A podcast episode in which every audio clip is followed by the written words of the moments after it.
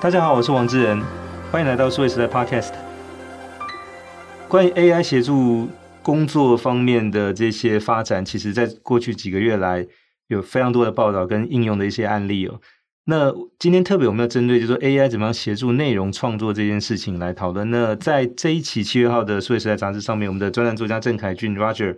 那本身也是知名的这个影视工作者，那他帮我们写了一篇专栏的标题是 AIGC 著作侵权连报，人类艺术家怎么自处哦。那我想我们就从这个题目开始来谈，就是 AIGC 怎么跟创作这件事情搭上关系，以及后续的发展。那很高兴请到 Roger 今天到我们 Podcast 节目来，Roger 你好，好，主持人好，大家好。对，那可不可以谈一下，就是写这篇文章的想法初衷是什么？其实我那时候我在文章里面有写到嘛，我觉得最那个 amazing 也是美国那个 Allen 嘛，Jason Allen，那他是一个在科罗拉多一个很农业的那种博览会嘛，就是说我们传统会发现说啊，这种博览会就给你看牛只啊，好，那些呃农产品啊，农特产品啊，像我们苗栗县、云林县。的活动，就他怎么会搞一个这种数位艺术创作大赛？而且我竟然有一个人，他也不是艺术家，那反正他就用 Midjourney 嘛，他好像是本来开一个桌游公司嘛，然后朋友介绍说，哎，Midjourney 很好玩，他就每天一直在玩，然后就想说，好啊，那我就我就用 Midjourney 去创作，然后参赛，结果怎么拿到第一名大奖？哦，那就是这个他的创作，然后就发现说，哎，这件事情很有意思。然后后来这件事情不是在 local 的媒体，这个 Colorado 的 local 媒体，我在 New York Times、Washington Post、BBC 都看到在讨论这个这件议题，那表示这件事情不是一个乡下美国乡下的一个活动的事情而已，它变成是一个国际或者是说至少全美都在关注的事情。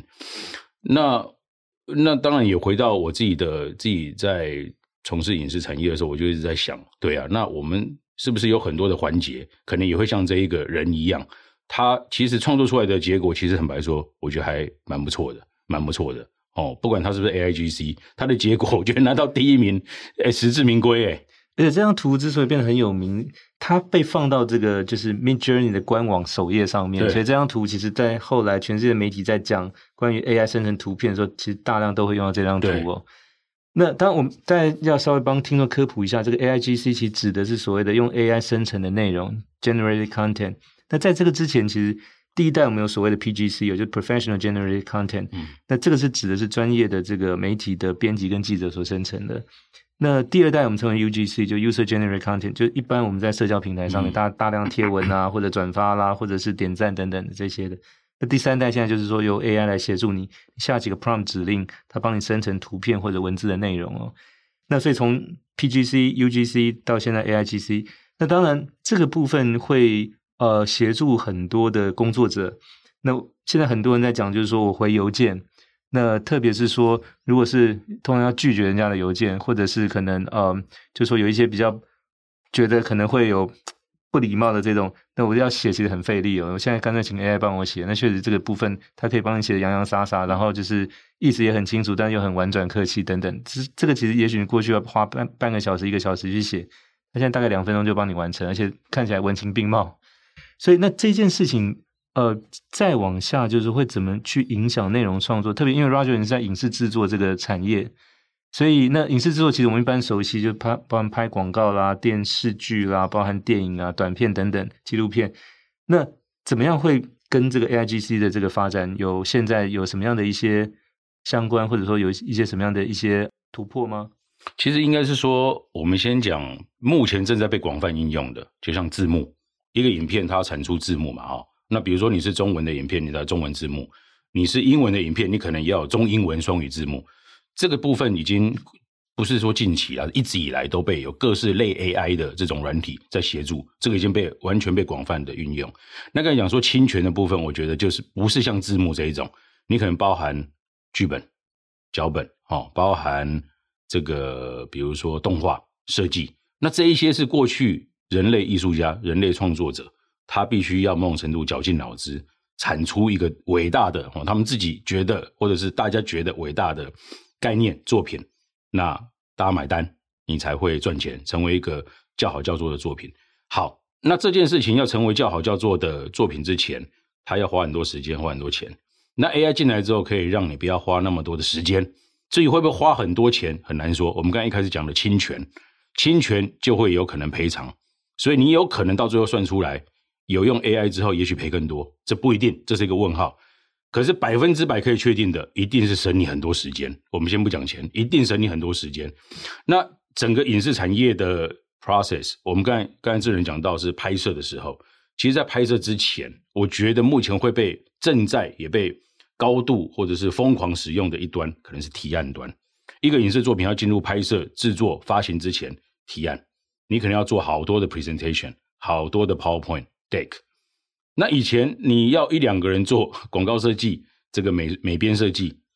欸，坦白说不容易诶。你有时候搞不好一个概念给他之后，他至少花一个礼拜诶，他才能告诉你说，哦，我下个礼拜给你一个 deck，你才看第一版。可是现在你用这一些 AI GC 软体，他帮你配图做 deck，坦白说，一天搞不好可以做个一两个，都不是太大困难哦，至少是好看的，而不是粗制滥造的。所以这个也是一个影视制作的一环哦，而且是一个非常重要的一环，因为你没有提案，你没有融资，你没有筹资，你就没有后面的作品。所以前面这一端算是前置吧，或是筹备期，我觉得在 AIGC 上面会帮助非常非常多。那目前来看，就是，因为这些都属于比较简单基础的工作，但是它量很大啊，可能这个工作者也许他在真的开始拍片之前，百分之九十九点九九九的时间都在做这件事情哦。所以，那如果说可以透过 AI 来协助，那当然是可以解决这样的问题。但这里面现在其实牵涉到，就是它所使用的工具背后的内容，其实不一定是有产权的。所以就碰到的是说，OK，那这个东西我去提案还好，我如果是把它对外去做商业使用，就会碰到比较大的麻烦，因为我没有办法去界定说这个我使我所生成的内容背后所使用的内容来源是不是有版权的。对，因为这个这个其实也可以简单的说明一下啦，就过去我比如说我们要拍一个节目。哦，那你你需要用到片库。好，那全世界有几个很大的片库，包括 Pond5、Shutterstock，呃，或 Getty Images。那这些公司都是非常久的国际公司。那我们跟他来往很简单，你跟他买图片、买文字、买影片，那很简单，选择方案。哦，方案包括什么？是 HD quality 还是 4K quality？好，选了之后呢，再选使用范围。使用范围你是 editorial。哦，新闻报道用，那还是 commercial，好，再选择使用范围，再来就是区域范围，你是在 local 使用还是 worldwide 使用？再来是媒体范围，你是 online TV 还是 omedia？好，你这些套餐全部选了之后，最后产出一个价格给你，刷卡。好，最重要来了，他给你一个 release form，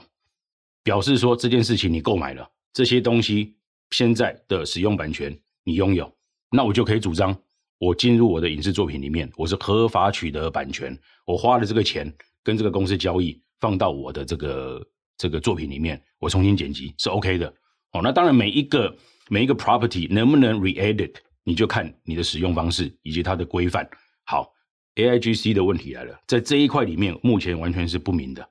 我到底能不能用你这一个作品？那你就变成前阵子这个 Getty Images，他决定我不跟他。AIGC 产出的这种人合作，因为它会变变得很麻烦。我到底这个地方要不要厘清？我有没有拥有版权？那我如果没有百分之百确定我拥有这一些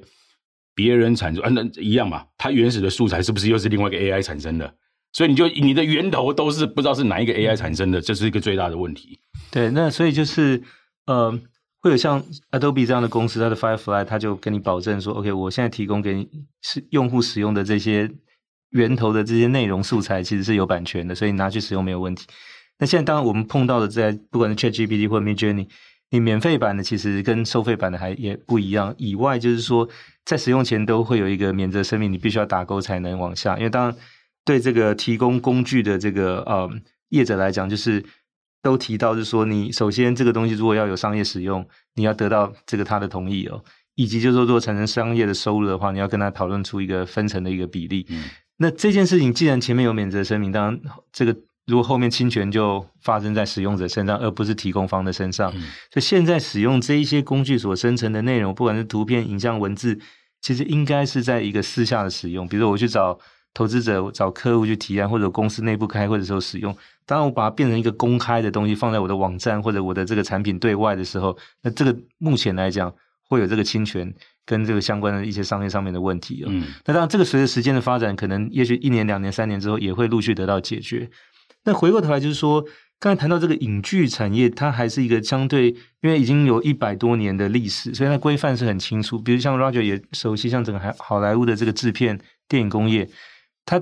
每一个环节从源头的这个剧本的产生，因为以导演来讲，他不能够随便去看这个剧本，他也必须有一个经纪人去帮忙规划牵线，而且中间有一些流程手续必须要完备之后，才能去看这个剧本呢。所以，那这个过程里面，你包含是说，他的这些演员跟工作者的工会，比如说我在好莱坞我要去拍电影，我的呃选择摄影、灯光、音乐、剪辑等等，我也必须从这个工会的名单上去找，不能是在工会以外的。所以，这个其实是有很严格的这些划分，确保说在这个过程里面不会有这些所谓的知识侵权，或者说相关的这些法律的议题的这个产生了。对啊，其实我们都觉得说。呃，美国它的规范这么多，好像都是来每个每每一个人都有经纪人哦，摄影师有经纪人，编剧有经纪人，导演有经纪人，所以经纪人很忙。你会觉得说他们都是在谈价钱、谈条件，不是？其实是刚才之前讲的侵权的部分。那一个剧本产出之后，我写了一个剧本，你可能要先透过稽核确认这个剧本它跟论文一样嘛，到底有没有抄袭，或者它的 title、它的角色有没有类似？好，那假设都厘清了之后，你可能就要正式注册。成为一个被注册的剧本，才能对外翻售跟对外 pitch，所以它有很多的稽核点会在这边。那你说现在的稽核的程序有没有把 AI 纳进来？坦白说，我觉得还很新。那大家也在搞清楚到底怎么样规范这件事情，包括律师事务所、会计事务所，还有最重要的保险公司，因为保险公司绝对不承保，他觉得有可能任何潜在风险的这个作品，在任何一个。查核点 checkpoint，他绝对不会承保。哦，所以那影视作品很麻烦，又是一个高度风险，而且不小心理赔几率还挺高的产业。所以从保险公司的角度来看，就会变成你这个地方，你有没有办法提供给我百分之百你拥有这个权利？哦，而且没有任何第三人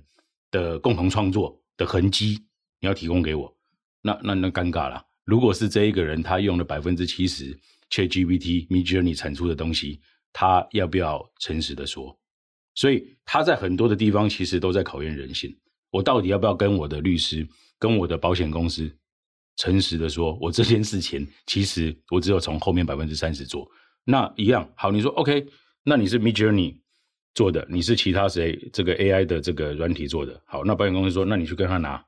Release Form，说可以给我们用。啊，糟糕了，就跟智仁刚才讲的，他说责任在你身上哦。出问题你自己解决，好，卡住了。所以你想要用 AI 产出的这件事情，在最前端，保险公司不买单，给你使用的软体公司，你都已经付年费给他了，他也不买单，你就停住了，你就回头乖乖自己创作。所以这个是实际上，我觉得在至少今年一开始的这个 AIGC 元年，我觉得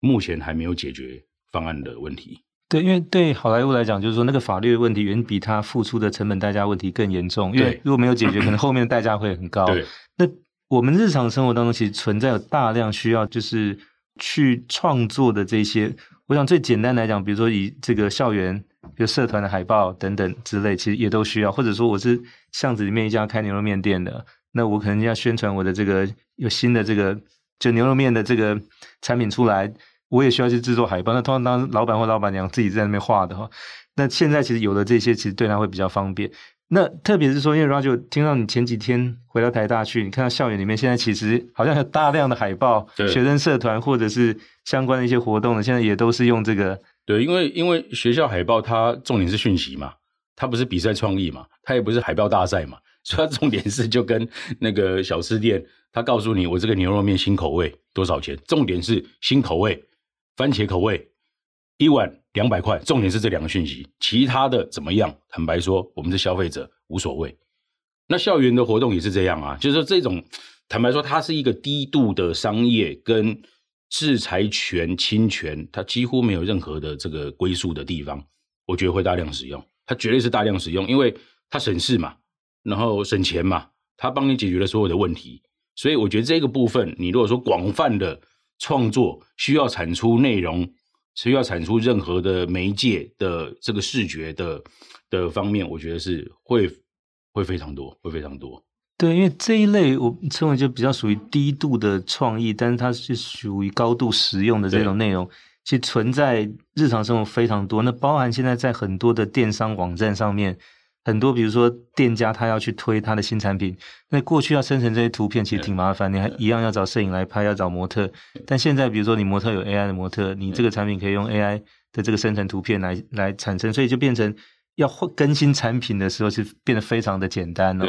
那这个其实都是。大量存在日常生活当中，就是它其实属于低度创意，但属于是高度需要使用量大的这种产品。对啊，就哎，我我前阵子好像有一个学妹自己出来创业嘛，然后服饰品牌嘛，所以她就生成一个欧洲的街道，然后把鞋子放上去。那过去你可能讲更早吧，你可能要到这个国家外拍耶，你要产出这个模特，你要产出摄影师，你要有机票，你要有食宿，你拍完之后回来还要设计。我天哪，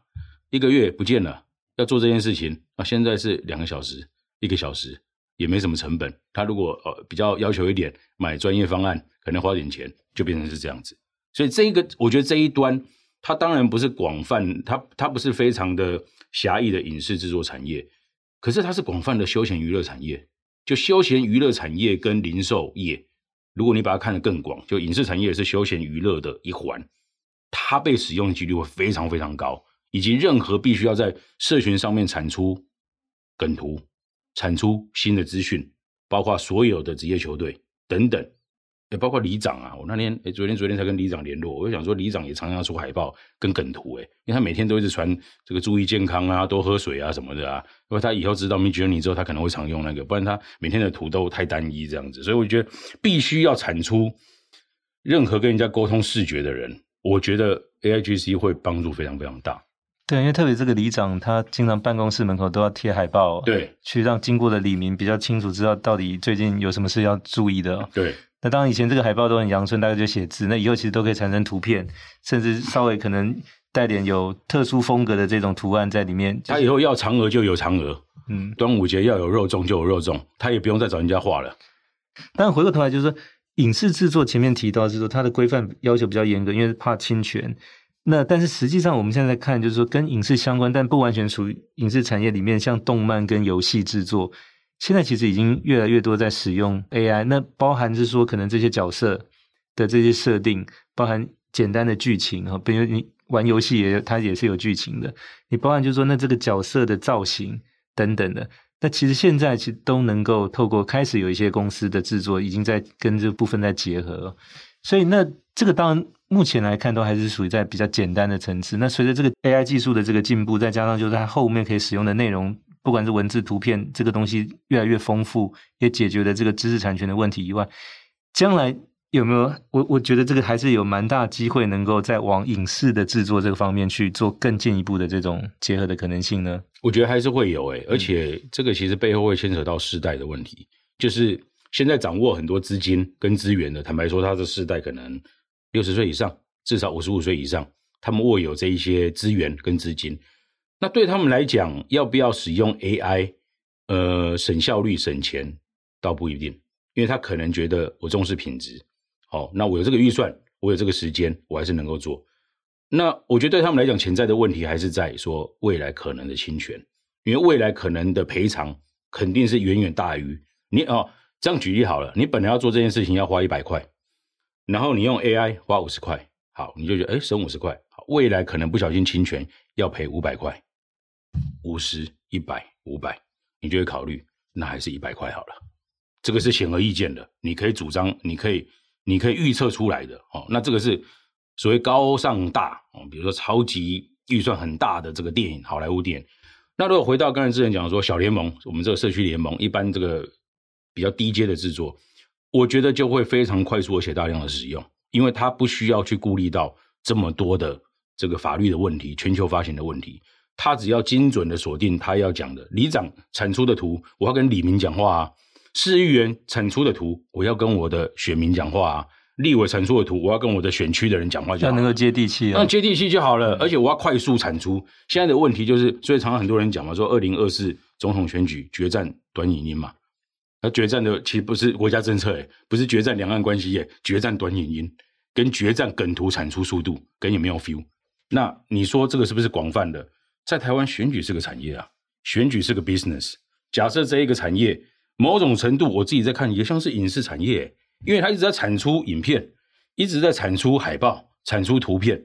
那背后有这么多人在协助这些不同的主要候选人，每天要产出不同的短影音，产出不同的梗图图库，那他们会不用 AI 吗？我觉得他们一定会用 AI，因为他们没有时间。他没有时间讨论侵不侵权，他没有时间讨论说我这个东西下礼拜才好。他常常是上午老板做了一个行程，一个小时之后就要发图片了。所以我觉得这个部分就会非常广泛的使用。这很频繁的选举在台湾，特别是每两年就有一次。对这件事情也会是加速可能 AIGC 在台湾落地推广的一个很重要的一个因素哦。对对，没错，而且它背后还是养活了很多影视从业人员嘛，跟小编们嘛。对不对？所以你如果把它放得更大一点，有些人他专门拍选举广告，帮忙帮这个候选人做公关服务，那他们也需要产出影片、产出图啊。他也是影视工作者啊，虽然他不是拍电影，他不是拍纪录片，可是他也某种程度也是广义的影视工作者。哦，所以我觉得他们的使用几率会非常非常高。当然，Roger，我就提到这个有趣的是说这个世代的差别，因为五六十岁掌握预算跟这个下命令这些人。他其实本身大概不太去用这些 AI，因为离他比较远哦。大部分都是二三十岁在在帮他执行这些呃，就是跟 AI 有关的这些工作。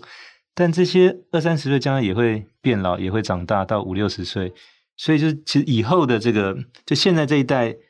熟悉并且使用的，当然将来到五六十岁这个位置掌握预算的时候，其实这个事情就起了改变。所以一个当然是说技术的推动会加快这个事，当然时代的改变这件事情也会。配合这个事情的发生，对啊，没错，应该是说，嗯，悲情城市还是悲情城市，好，那 几十年过去了，他的地位还在那边，OK，好，那老的导演、资深的导演、未有预算跟资源的导演，他可能没有办法这么快熟悉，可是，在一个导演工作室或是电影公司里面，他可能跨世代的哦，老板可能五六十岁，新进员工可能二十五岁，那新进员工他熟悉这些产品啊，他熟悉这些 solution。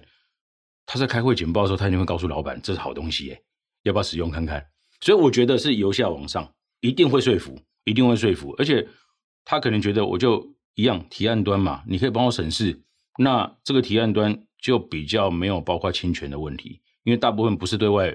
贩售，不是对外宣传，都是 internal use，都是内部使用。而且通常很多提案严谨一点，也都签了 NDA，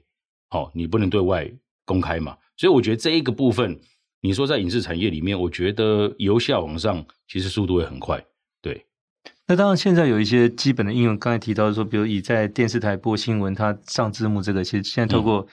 嗯、呃 AI 方式去完成这个，其实已经是很普遍。以外，就是当我们最近看到是说，像 AI 主播在主播台上面去播这个新闻，不管在台湾在国外，其实都有类似像这样的例子。那我不知道你 Roger 怎么看？就是你觉得这个 AI 播新闻？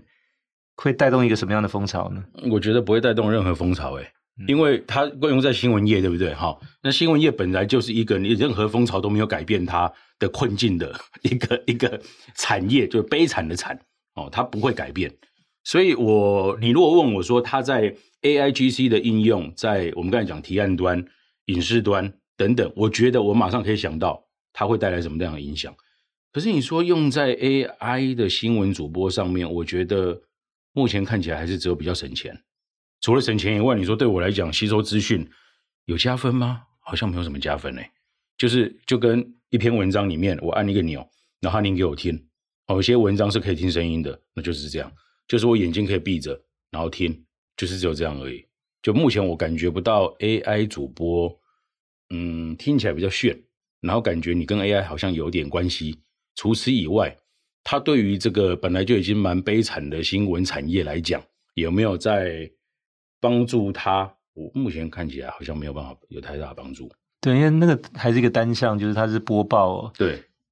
我比较期待说，将来如果像这么多的政论谈话性节目里面这样有 AI、嗯、加入的话，那、嗯、它就会有跟彼此其他的来宾之间的互动。但在新闻界，特别是说，因为在六月底，其实呃，世界新闻媒体大会在台湾举行嘛。这个其中有一个蛮重要议题，就是跟这个 AIGC 有关。那当现在其实有一不少的工具已经推出，是协助，包含是说像这些编辑去下标题哈，比如说新闻进来去可能做重点的摘要哈，以及就是说呃这个来源本身去做 verify，它有所谓 A/B testing，就是帮助你去，因为你比如说你现在得到一个新闻来源，你很难很快去辨别它的真伪，但比如说它协助你到网络上去找这则新闻到底在哪些媒体上面有露出，哪些是 credible source，哪些不是，去帮你验证说这一条有可能是真的，或者这条比较不可能是真的。让你去编辑室，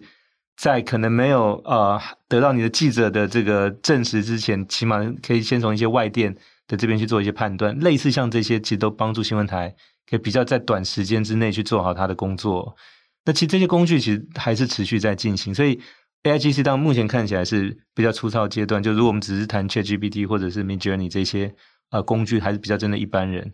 针对新闻室里面这些专业的，其实现在有一些工具。那当然。这个东西要普及，也许还要再过半年到一年以上的时间。那可能在呃台湾以及其他地方的这个应用推广程度也不太一样。但你可以看到，就是这件事情其实在往前走的。哟，这个这个很有趣、哦，就是 fact checking 哦，就 AIGC 协助新闻产业 fact checking。以前其实我的印象很深刻，十几二十年前我们刚开始帮，比如像国家地理频道这些比较国际性的纪录片频道拍片的时候，你知道脚本很有意思哦，每一个 information 你都要提供三个。Credible sources，比如说我举个例子，我剧本里面写说台湾是全世界便利商店密度最高的国家。OK，这句话你把它写进你的剧本里面了，那国家地理频道的编审就会问你，你这句话怎么来的？嗯，你有没有统计？那以前我们就拼命找啊。我说，哎，你看 BBC 报道过台湾是便利超商密度最高的。OK，你有一个 source。第二个你要找，啊，突然有一个哈佛的论文。谈到台湾的 lifestyle，讲到啊，这个也可以进去，好，你就到处得找，好，凑三个放在这剧本里面，annotation，这才能过关。所以一般就是他 proofreading 这一块，proofreading 很严谨，对，就是他的这个华盛顿总部，他看待所有的纪录片的脚本，他要看这个地方，尤其是你讲到 fact，你说哦，这个地方台湾是全世界这个机车密度第三大的国家，哎，你要告诉我前两大是谁？你这个产出怎么过来？好，以前就花这个时间。那现在 AI 可以帮助我这个事情呢、啊？它可以帮我搜寻大量的这个讯息，让我知道我可以佐证这件事情。所以这个部分我觉得帮助是非常大。那相对于你说 AI 主播，我觉得这个地方帮助是非常非常大，而且有实质意义。对，因为过去我想包含到现在，就是说像国家地理频道其实很有名的，它五百张照片挑一张。对。那以前像读者文摘在全盛时期，其实它的 proofreading 就是对，因为每一行上面所写的这些资料，不管人名、地名、时间、数字，都是要 verify 的。所以，那这个其实就变成说，过去要靠上大量的这个专业的编辑去查资料、去搜证哦。嗯那现在其实透过 AI 其实可以帮，当然 AI 现在要做的工作也会更复杂，因为它可能收到很多的资讯也是假资讯。那关于就是 AIGC 怎么样去协助影视制作这一块，在最后 Roger 这边有没有一些观察或者补充？我觉得就是我这次专栏最后那一句写的啦。我觉得以以前广告词都讲嘛，科技来自于人性嘛。可是我觉得现在好多的科技都在考验人性，就是每一个查核点，其实我们都在问自己。那刚才讲远一点，你面对保险公司。你面对你自己公司的法务，你要不要完全揭露？因为当你主张这件事情的时候，说 OK，我要跟保险公司讲，我要我这个作品，你要帮我提供一个保费。那提供保费，他就要问你很多事情啊。你这个东西是不是你自己的？你这剧本是你自己的吗？他说，哎，我说，呃，对。那你你你你要签这个切结书哦，你要确定哦，你切结了，我才愿意做哦。好，那其实就在考验制作公司老板跟编剧，你这件事情你有没有百分之百主张？你真的用了这个 IP，所以每一个查核点，坦白说，在影视制作产业里面，都在考验着所有 involved 所有的伙伴。但这个其实也很难，因为有可能不是这个创作者本身去利用 AI 工具下指令去产生，但是比如说他可能昨天或前天在某一个网站或者短影音里面看到这个创作的东西，其实 AI 生创作的。对。你看了之后，在你脑脑中可能留下某些记忆，对，对你后面的这个创作有产生影响。对，那这个怎么算？哦，那那就变成很简单，就是说，这个编剧哪一天走在这个路上，看到了一句标语，从这个标语产出了一个剧本。OK，好，哦，那那那也许贴在那个标语的是 Midjourney 产生的，那就不管。他看到那个之后，他产生了一个故事，至少他写了这个剧本之后，我必须确保这是他的，他的 IP。那我是制作公司，我跟他买的这个剧本来拍成一个电影，那这个过程这样是 OK 的。但是在前期那一端，我们就无法确保。那现在的问题是，很多的时候连前期那一端他都没有办法确保的话，就像很多他告诉你免责嘛，他把责任推到你身上，那这件事情你就没有办法继续往下了。对，那这个除非将来就是类似像一般的大学的实验室或者是科技公司的研发部门，有所谓 clean room 的概念，就是说，OK，那有一个研研究的这个一个一个空间，然后你研究员进来之后，你每天要写工作日志。比如我今天做了什么研究，我有什么想法？诶，我第二天来，跟昨天那个不太对，我就做一些调整。那这个东西可能进行两年、三年之后，最后得到一个成果。嗯，所以当你去递交这个成果的时候，有可能诶，其他公司也做出来，可能比你更早。嗯、所以这时候你要提出你的证明，说哦，我有过去这两年的每一天的工作记录，嗯，我怎么从最源头的过程不断修正，最后得到这个结果，你要能够证明，嗯。嗯那不知道以后影视创作会不会也是采用这种 clean room 的做法？我觉得非常困难，不可能，我觉得非常困难。就是说，基本上不可能。你看，你看纪录片或者是说电影，很多时候是根据真实事件改编。那纪录片有时候拍真实故事，那你怎么主张说，我其实是把真实新闻做改编？这个是创作还是还是你截取了一个真实生活的案件？那通常在这样的创作过程当中是没有侵权的。你一开始就要讲 based on true events，这件事情真的有发生过，我把它改编成。戏剧或电影，那这件事情没有问题，那只是问题在于说，你要不要跟这个真实事件人物某种程度取得一个共识？但这个就有很多的这个差别，就是说，based on a true story 是一个，有些时候是 inspired by true story，那怎么算呢？就是你 inspired 程度到底是 ten percent 或者 fifty percent 还是 ninety percent？这个，如果你的呃一一般来讲正规上来讲，如果你是非常的聚焦一个新闻事件的一个人，你大概要取得一个某种程度的改编权。那改编权要不要付钱给他，就看你们怎么沟通。嗯、所以，如果是一个真实事件改编，通常你还是取得他的同意，他愿意被你改编，因为这件事情的独特性非常高，大家很容易知道就是他。那多数的制作公司或者影视公司，他都愿意跟他取得某种程度的 agreement，因为这是最简单的。那有时候甚至取得这件事情，哎，还是可以发新闻稿，哎，还是发新闻稿啊。就比如说像泰国这个足球老师嘛，他们不是进去洞穴里面救足球队，这是一个国际事件。所以，当 Netflix 决定来做这个电影的时候，它是个宣传啊。我跟他取得共识，我们来改编这个故事，那是一个宣传。所以有时候并不是说公司都要避免有这个 agreement，有时候是产出这个 agreement 就是宣传的第一步。本身也是个 promotion，或者本身就是一个 promotion，一个 publicity。对，我跟你签了这个 IP 的合作，嗯、它就是公关的第一步，这样子。所以我我觉得，我觉得不同的角度啦，不同的角度，嗯，对。所以从科技始终来自人性，变成科技始终也在考验人性哦。没错。那这个当然很重要一点是说，这个 AIGC 其实不是为了 AI 而 AI，就是它实际上能够去帮助你的工作去解决问题，嗯、所以去运用 AI。假设这个用 AI 反正产生更多的麻烦，嗯，其实它也不会是你要考虑去用的。所以它多了一个选择，但它不是一个必然的选项。那只是说这个必然性随着时间的推移、技术的进步、内容的完整、法律的充实、包含保险等等配套。将来应该这个必然程度会越来越高，而且我觉得那个比较或者是考量的东西会慢慢的 SOP 化。就我们刚才举例，你本来做这件事情的成本是一百块，使用 AI 协助你速度变快以外，